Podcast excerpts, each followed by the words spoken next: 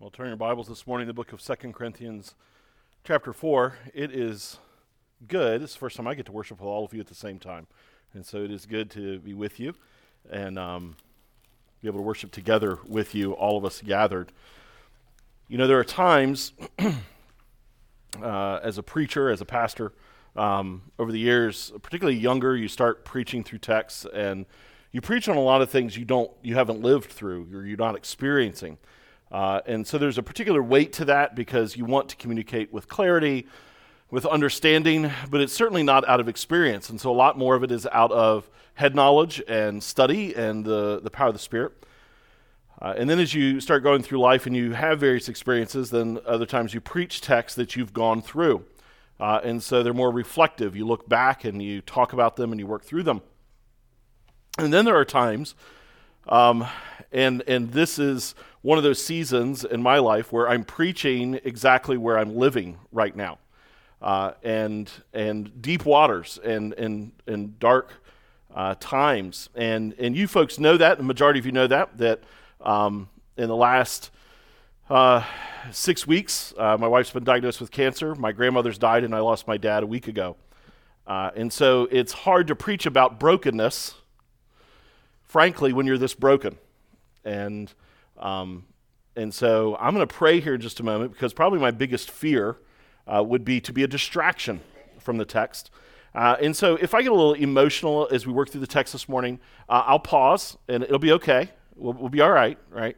I know those are like really awkward, uncomfortable moments. Um, uh, I, you know, when somebody's up there speaking and they kind of lose it a little bit, and you're like, "Oh, what do we do?" And uh, particularly Baptists, we don't want to do. I mean, we get uncomfortable if somebody if there's silent prayer for like more than 30 seconds. We think somebody fell asleep. So, um, let alone for a preacher to stop talking for a minute. Oh no, uh, what happens? Particularly Steve, because I talk so fast. Um, but I'm just going to pray that God would just make His word plain this morning, uh, and that I wouldn't be a distraction. But even as Darren prayed, that really Christ would show through.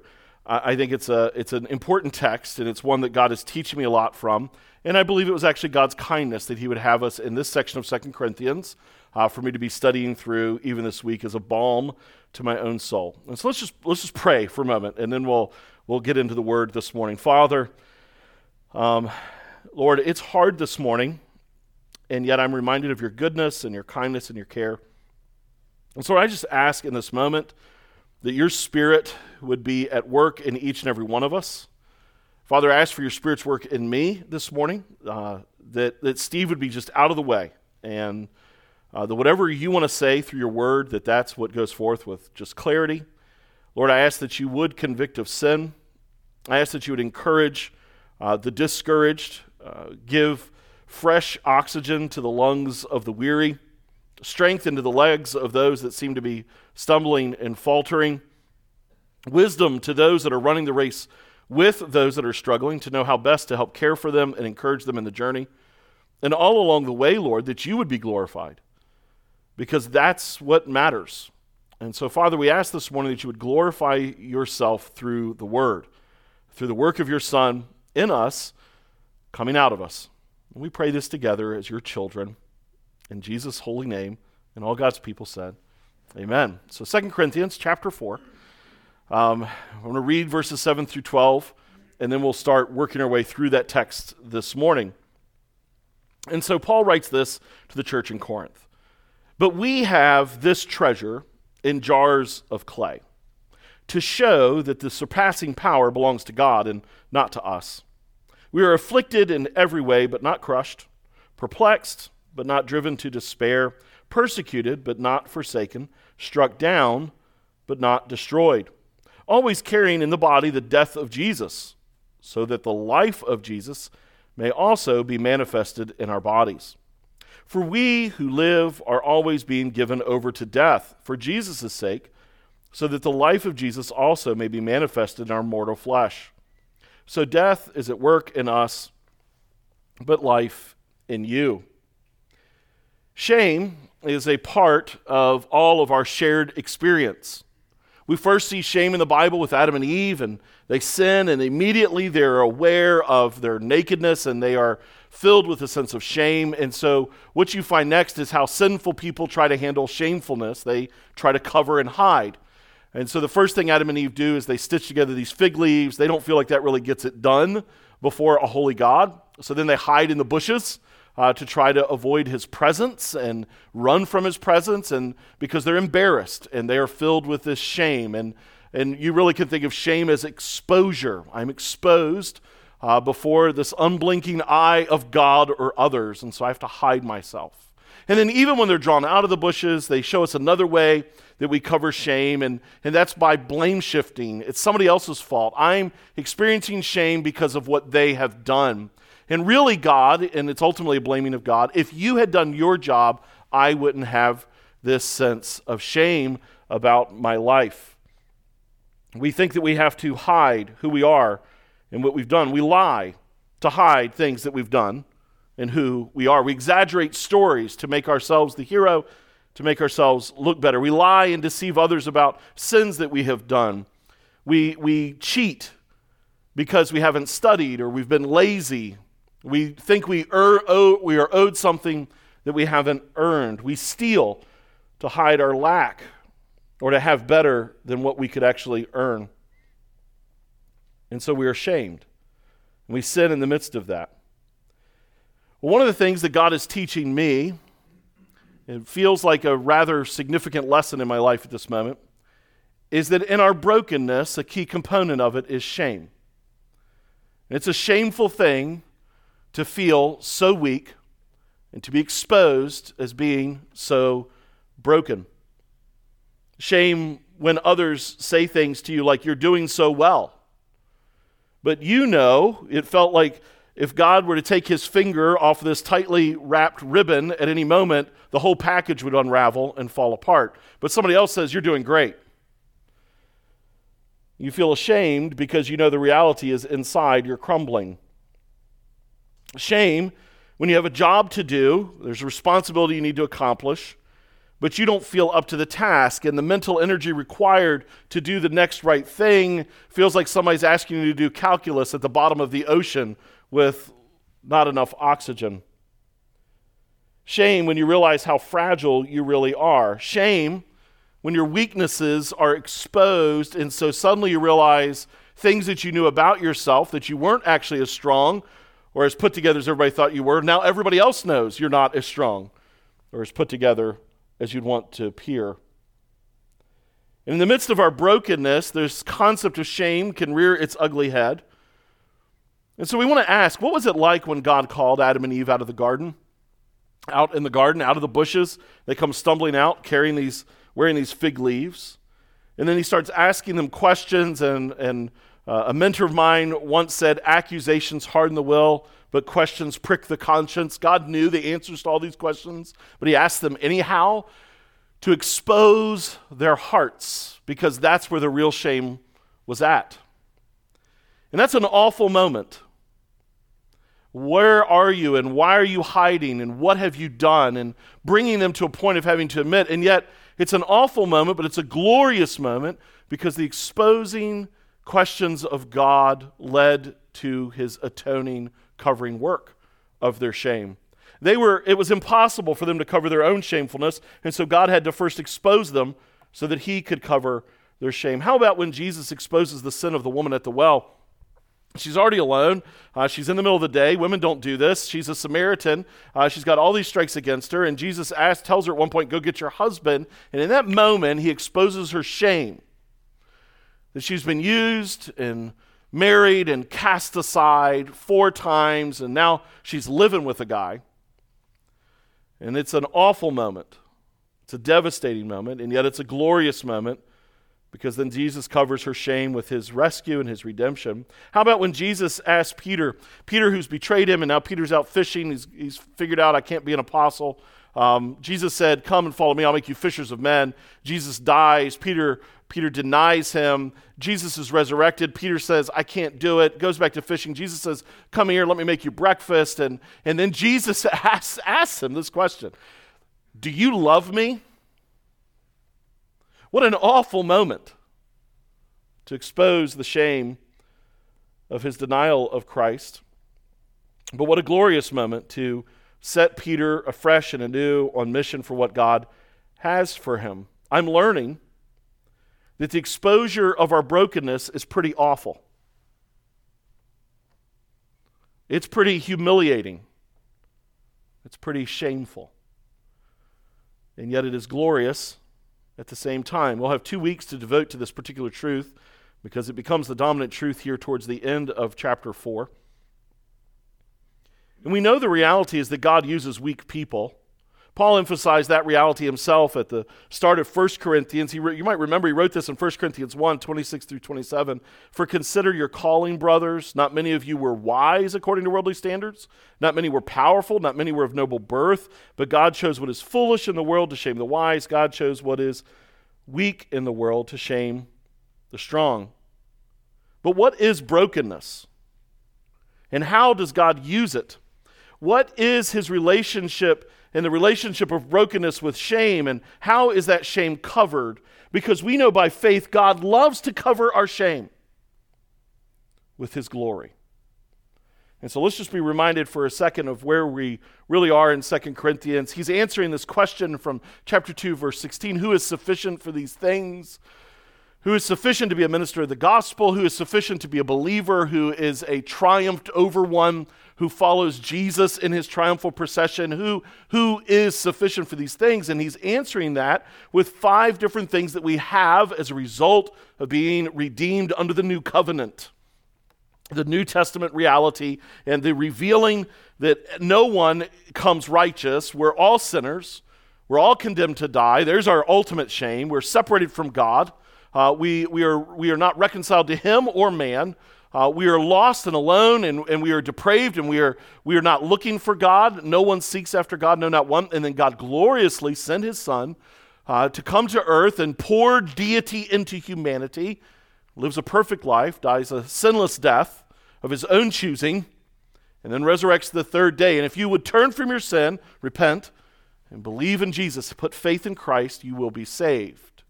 That's new covenant. We understand the fullness now of the storyline of the Bible that began all the way back in Genesis 3, where God just hinted at it in the midst of speaking into Adam and Eve's shame by saying, I will send a serpent crusher to you.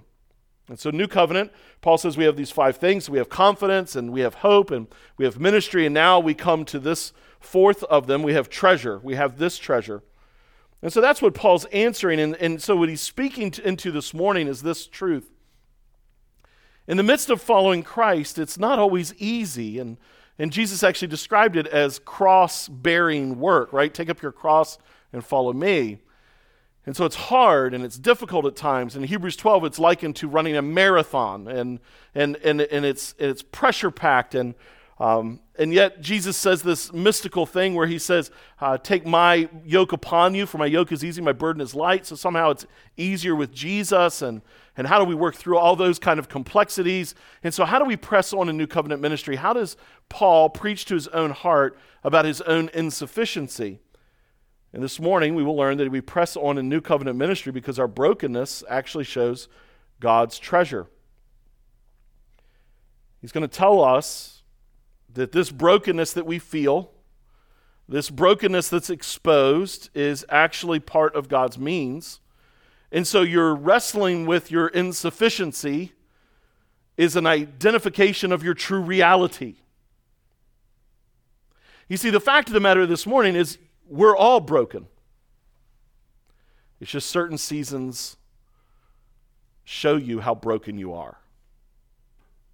And they reveal how bad things are. It's a little bit like when they because I'm a car guy, right? You go to restore a car, and the first thing they do is they'll take the car and they'll take it into a sand booth, uh, and they spray it down uh, with, with sand particles being shot out of an air gun because it strips everything away. It strips away the paint, it strips away the Bondo, it reveals everything. And so suddenly, something that could have looked fine, but somebody just smeared Bondo over it, which is more like a plastic filler uh, to try to cover up rust spots, and then they paint it over it, and maybe it looks smooth and wonderful, and then they spray it, and all of a sudden there's all these pinhole rust spots, and then there's this other spot that's going to have to be welded and patched, and it's going to have to be fixed, and this is what sometimes happens in your life and mine. It's not that the brokenness didn't already exist, it was already there, it just hadn't been exposed. It's like, it's like my dad one time going to change the wax ring on our toilet uh, when we lived in Baltimore, and, and, and simple job, and we've done that before, no big deal. But suddenly he takes off the toilet, takes off the wax ring, and realizes that the floor seems soft. And as he's probing the floor,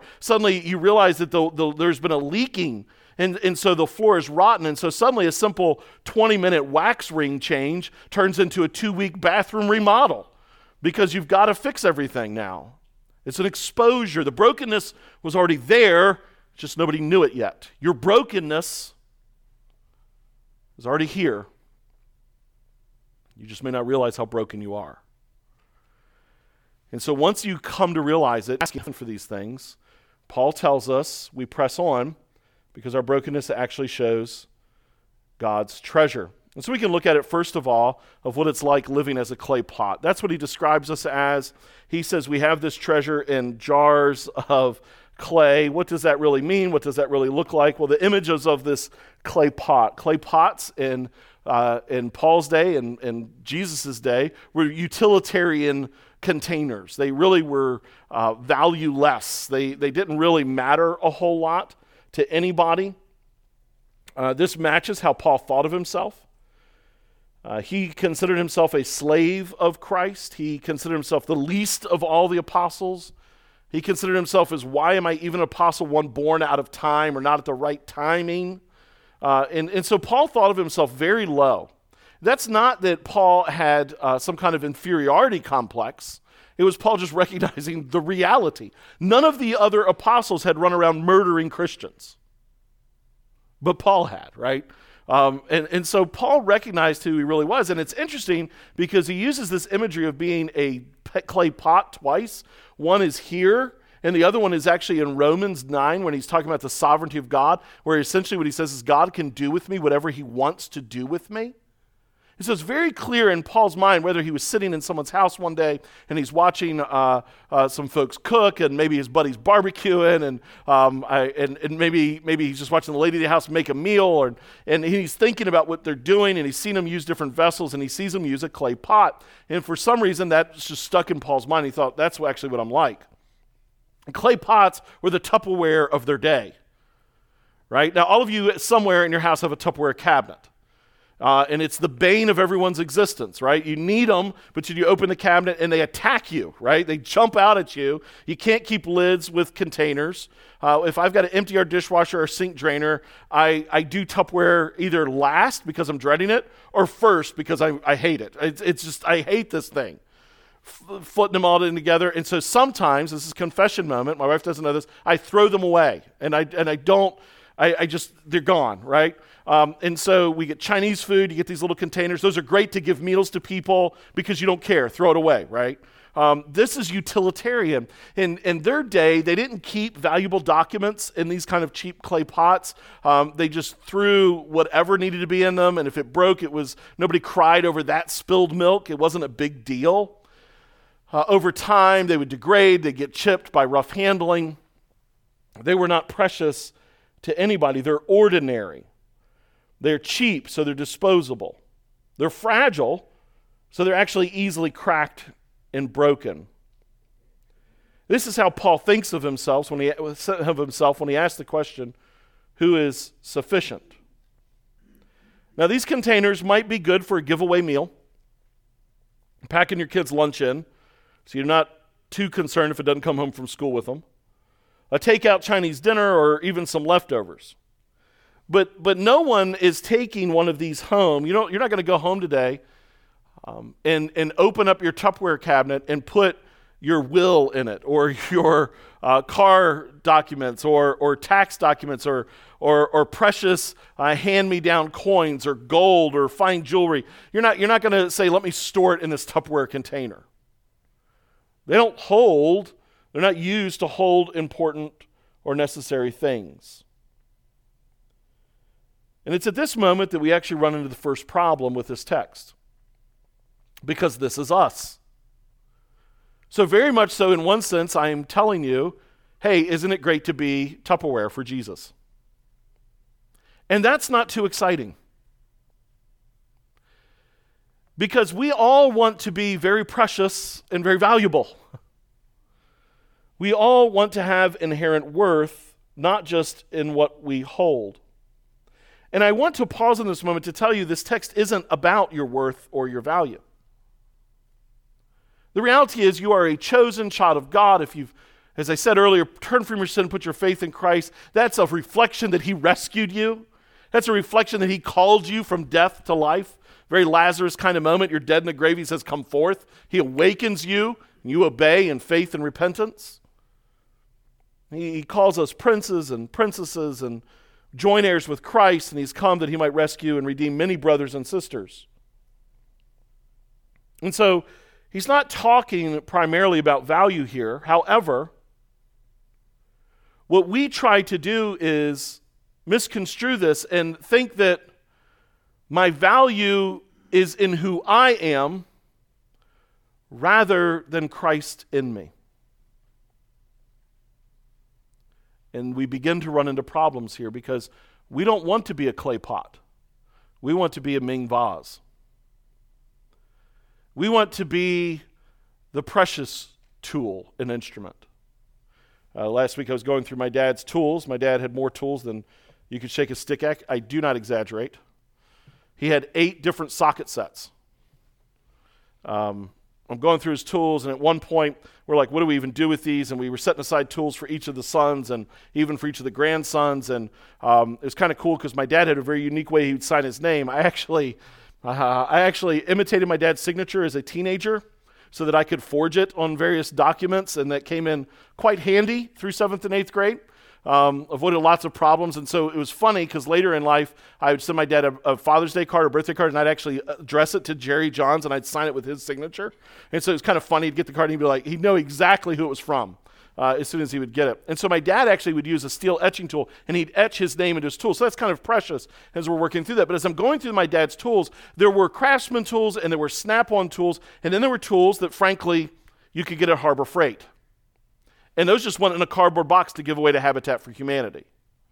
And those were tools my dad had, but they weren't worth a whole lot. They didn't have sentimental value, they don't have real monetary value. Uh, they were utilitarian we gave them away. Well, everybody wants the snap on and the craftsman lifelong warranty tools. Not a lot of people find value in the other ones. You actually get them because you don't care if you break them. We all want to be snap on and Craftsman. We don't want to be utilitarian. And so it's painful. And so when that becomes the reality, we begin to set about on a mission then to mask who we really are. We don't want to be exposed to as being this very simple utilitarian clay pot. We run into a lot of problems when we act that way. Churches run into a lot of problems when they have pastors who think that the church can't exist without them. That's a pastor trying to be a Ming vase when they're a clay pot. We run into a lot of problems in our relationships when we have to be the Ming vase. You need to treat me delicately all the time. You need to treat me as I'm always precious. Now, I'm not talking about marriage. Obviously, I'm not talking about God telling husbands to treasure their wives. I'm talking about the sense of I'm going to find my identity just in who I am, and you better find value in me. And I really struggle that the text says I'm very fragile and very disposable and very weak. Paul then goes forward and he starts talking about how damaged this pot is. He points to a series of cracks and breaks chips in the life of the clay pot. Churches have a lot of things on the table in front of their pulpit flowers, I don't know, signs, bulletins, creches during um, Christmas time. You may have wondered why do we have clay pots? It's because of this text. It's a reminder of one of our core values of community that we are committed to living in open, transparent relationships with one another, that we are all weak and we are all fragile and we are all disposable, we are all jars of clay. Paul gives this series of four comparisons that each point to different levels of suffering as a follower of Christ. The fragility of the clay pot is the fragile nature of the servant of God. The descriptor that he gives and then its opposite give us insight into the experiences in the life of a believer and what it's like to become aware of your own brokenness. The first one, and they increase. What's interesting is they all increase, uh, they step up each time. And so the first one he says is that we are afflicted, right, but we are not crushed. We have this treasure in jars of clay to show that the surpassing power belongs to God and not to us. We are afflicted in every way, but not crushed. Paul uses this term to describe his trials at a number of times throughout the epistles. I've been afflicted here, I was afflicted there, I experienced afflictions. It's interesting, the word literally means pressed in on every side. But when he says he's not crushed, and, and that's really the, the, the capturing of the words. And what our English translators are, translators are trying to capture is the poetic nature that Paul's talking about, where he's describing a clay pot, but also in a way that he's really describing our hearts. Because what he says is it's like I'm being pressed on every side, but there's still a way out.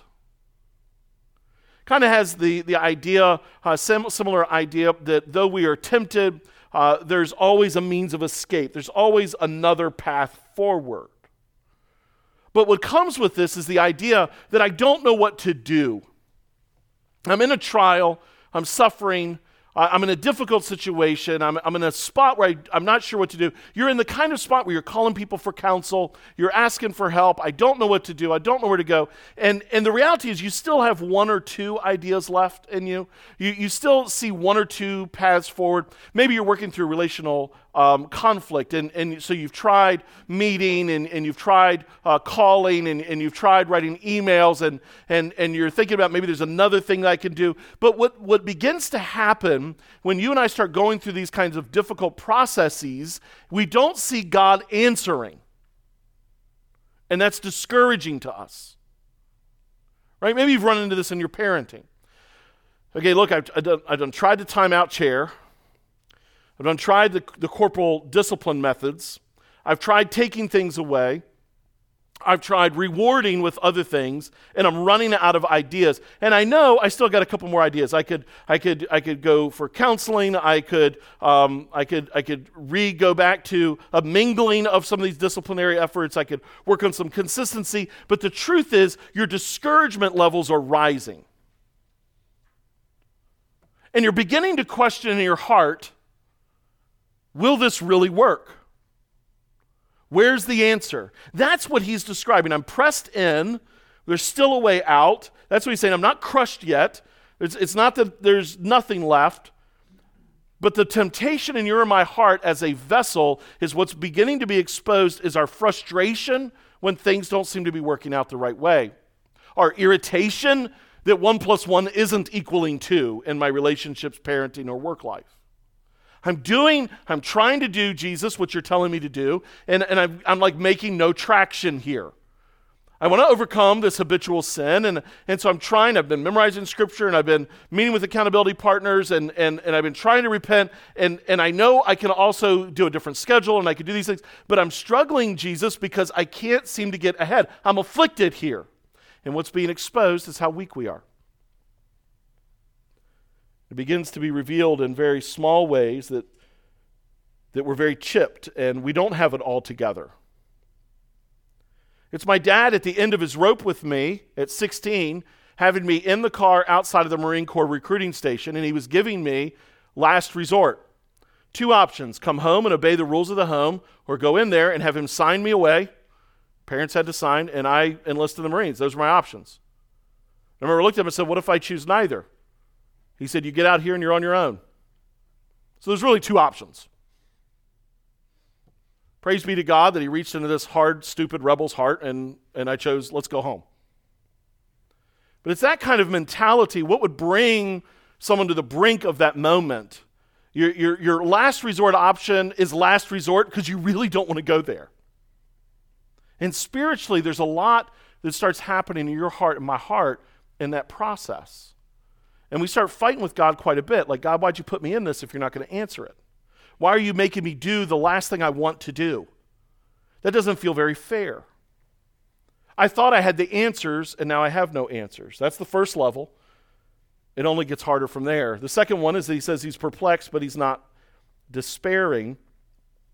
Perplexed but not driven to despair. Now, what's interesting here is what the word literally means. You could translate it this way. You can write this on the side leaf of your Bible at wit's end. This is when you've done last resort and it didn't work either. This is the Red Sea in front of you, Egyptian army behind you. This is the proverbial spiritual rock in a hard place. This is you can't go on. This is you've asked counsel from folks, and the counsel they give you, you otherwise would have thought it's great counsel because it's stuff you've already tried. There's no new ideas out there. You read through books and there's no new ideas, and, and maybe you come to a point of, of being broken in your sinful arrogance that way, and, you, and you're just poring over the Bible. And you're like, somewhere in the 66 books, there's got to be an answer, and you scour from cover to cover, and there doesn't seem to be a good answer to this. Nothing you seem to find is an answer to cure your heart hurt. You're stressed. What will I say in this situation? What can I do? What does God want from me here? Something, something has got to change. I cannot live this way any longer. Something has got to give.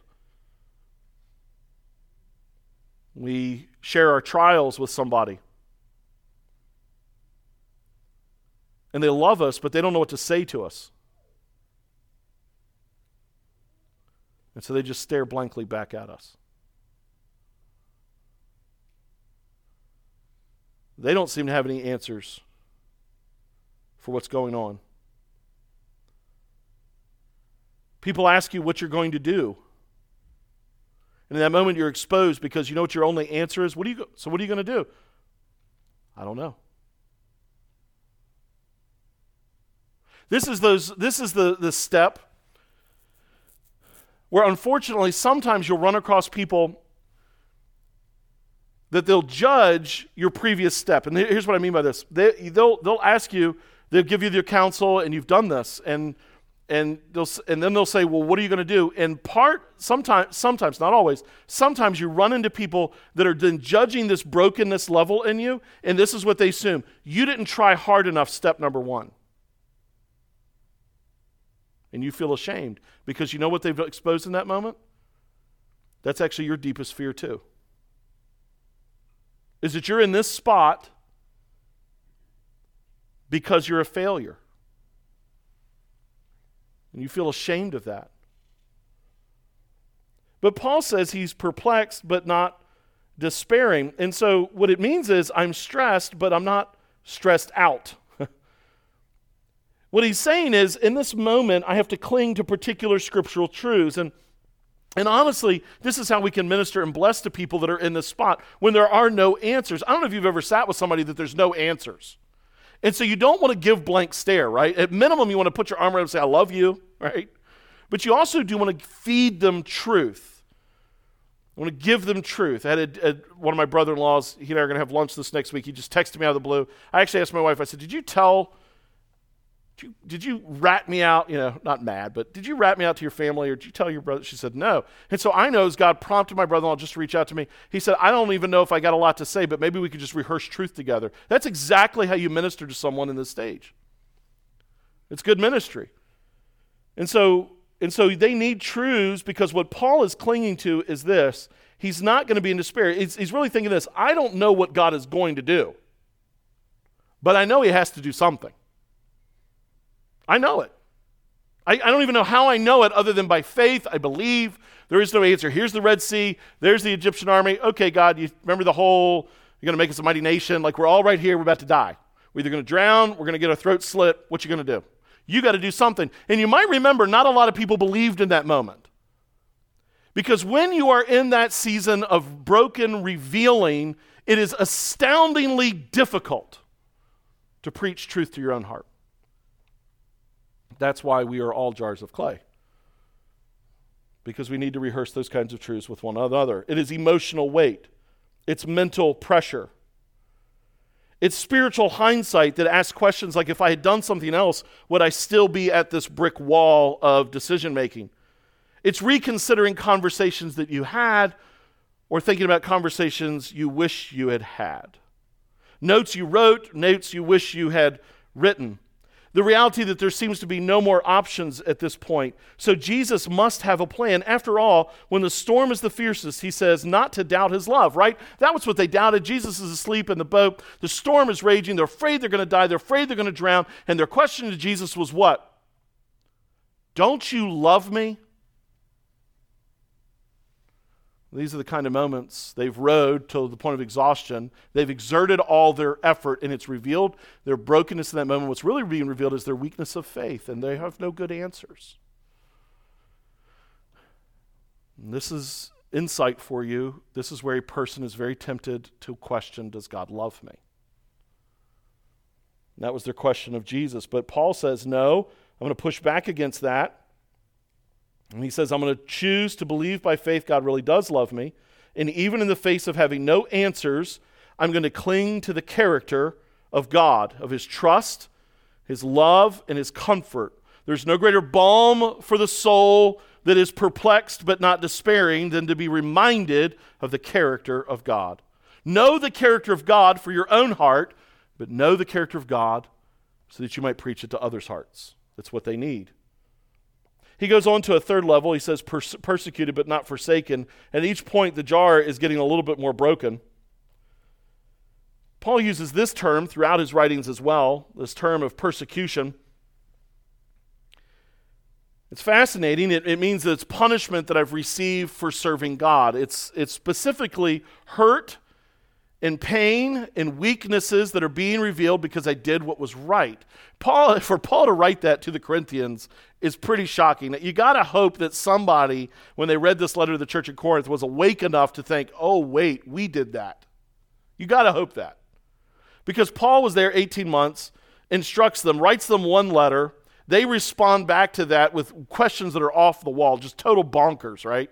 And so he responds with what we have as 1 Corinthians, answering their 10 questions while dealing with other issues that they have uh, and calling them to obedience that they don't want to do. So they don't obey. So Paul switches up his plans and goes for the painful visit. But bam, I'm going to show up and I'm going to preach to you a little bit. And I'm going to call you to repentance. I'm going I'm to, I'm to put the wheels back on this wagon. That doesn't work. And in fact, it goes so badly that they think terrible things of Paul.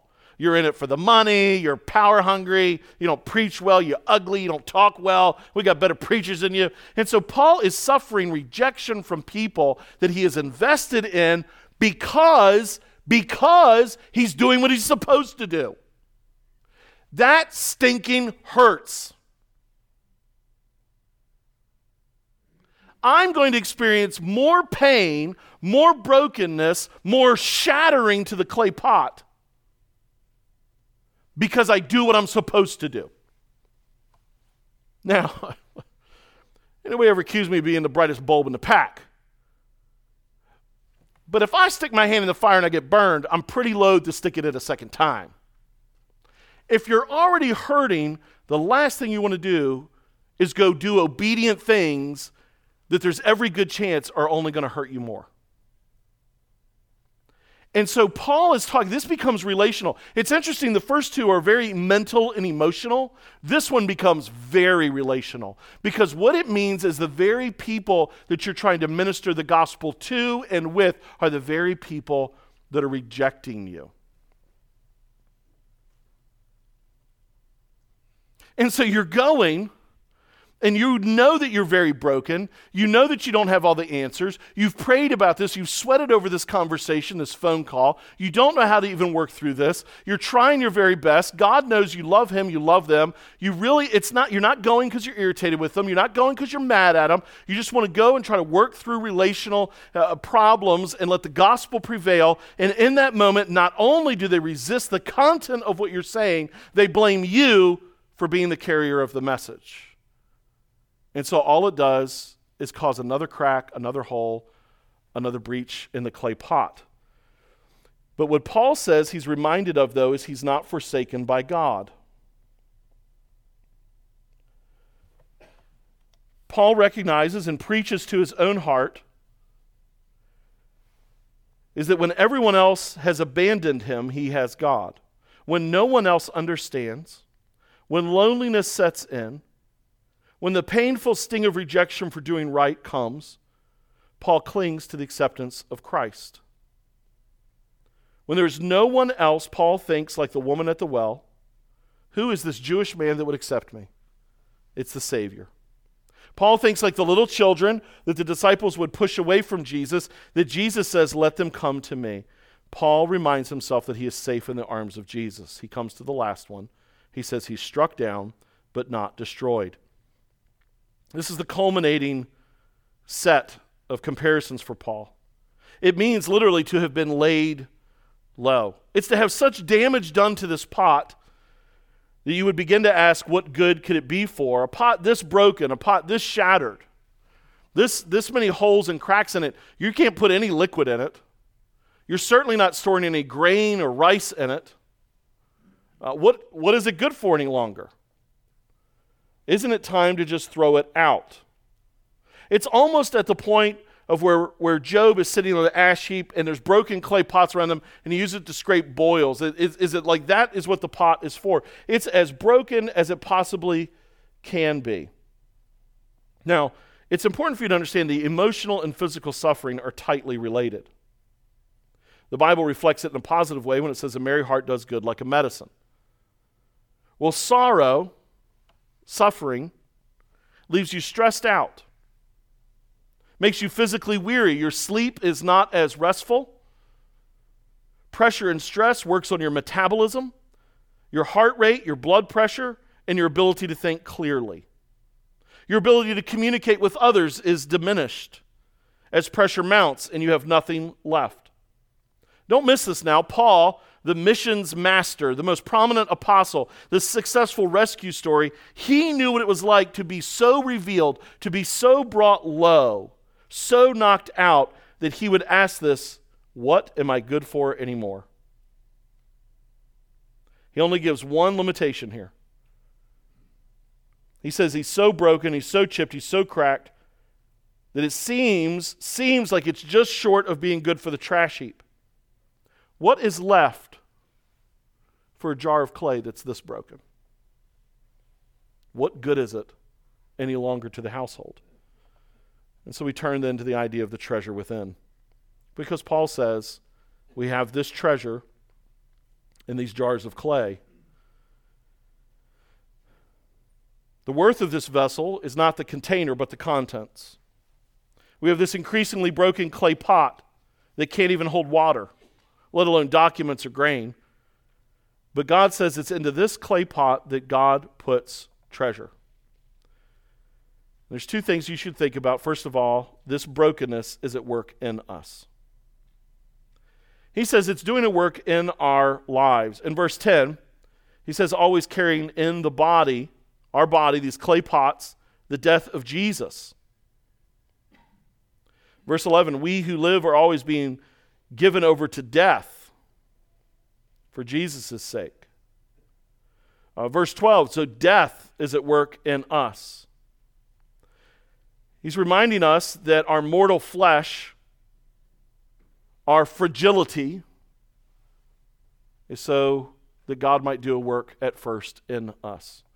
You know, we understand it from 1 Peter about the reality of trials. In this you rejoice, though now for a little while, if necessary. You have been grieved by various trials, so that the tested genuineness of your faith, more precious than gold that perishes, though it is tested by fire, may be found to result in praise and glory and honor the revelation of Jesus Christ. Trials expose our brokenness. Suffering exposes how weak and fragile we are. It's like buying a, a pot at TJ Maxx, taking it home, and you're picking away at the sticker on the side that had the reduced price, and you peel it away, and there's a crack there. Like, oh, that's nice. Well, that's what trials do. They peel away the stickers and they reveal what has always already been true about us that we're actually very broken vessels. And when he says what that does in our faith is it reveals the genuineness of our faith. Because hear me now, you can claim Jesus all you want. You can do the whole Lord, Lord thing. Have I not followed you? Have I not been to church? Have I not given money? Have I not served? Blah, blah, blah, blah, blah. Have I not read my Bible? Blah, blah, blah, blah, blah. But then trial comes and you ain't got no time for Jesus or his people. Your faith was not genuine. That's what the text says. You can tell me it's gold all the time. Stick it in a furnace and it all melts away. It wasn't gold. It's all dross. It's, it's nothing. And so trials expose our true brokenness. And so they reveal our faith, they, they purify our faith, and they actually make it stronger. You take a true believer and take them through a trial, and they respond rightly because it's important you respond rightly in your trials. Uh, I don't have time to preach on that this morning. That's James. But you respond rightly in your trials, and you actually come out like steel that has been tempered and made stronger. Trials don't destroy the faith of a true believer. So don't ever think when you see someone who claims Jesus and they go through trials and they come out the other side and they're like, I don't even know if I believe God exists. They were never saved. Jesus says it in the four soils plants spring up. The trials of this life choke out life. That means there was never life there to begin with. They expose and they purify, they strengthen. This is what sorrowing, suffering, and the revealing of our brokenness does in us. When people climb Mount Everest, they have to acclimate to various altitudes to survive. It's not uncommon at advanced base camp at 21,000 feet above sea level that people will operate at 75% of their oxygen level. Now, if you went to the hospital today at 75%, you would be immediately admitted to the hospital. I commend to you. Quit hiding your brokenness, but let others see the glorious light of Christ. Let them hear the stories of God's provision. Let them know of God's blessing. Let them know of the unique kindnesses and declarations of God's love in the hardest of times, because either you are in a trial, you've just come out of one, and oh, I don't want this for you, but you're headed into one and so may we covenant together to not hide what God is doing in us, that others might see him come out of us. Father, we thank you. We thank you for being patient with clay pots and broken vessels and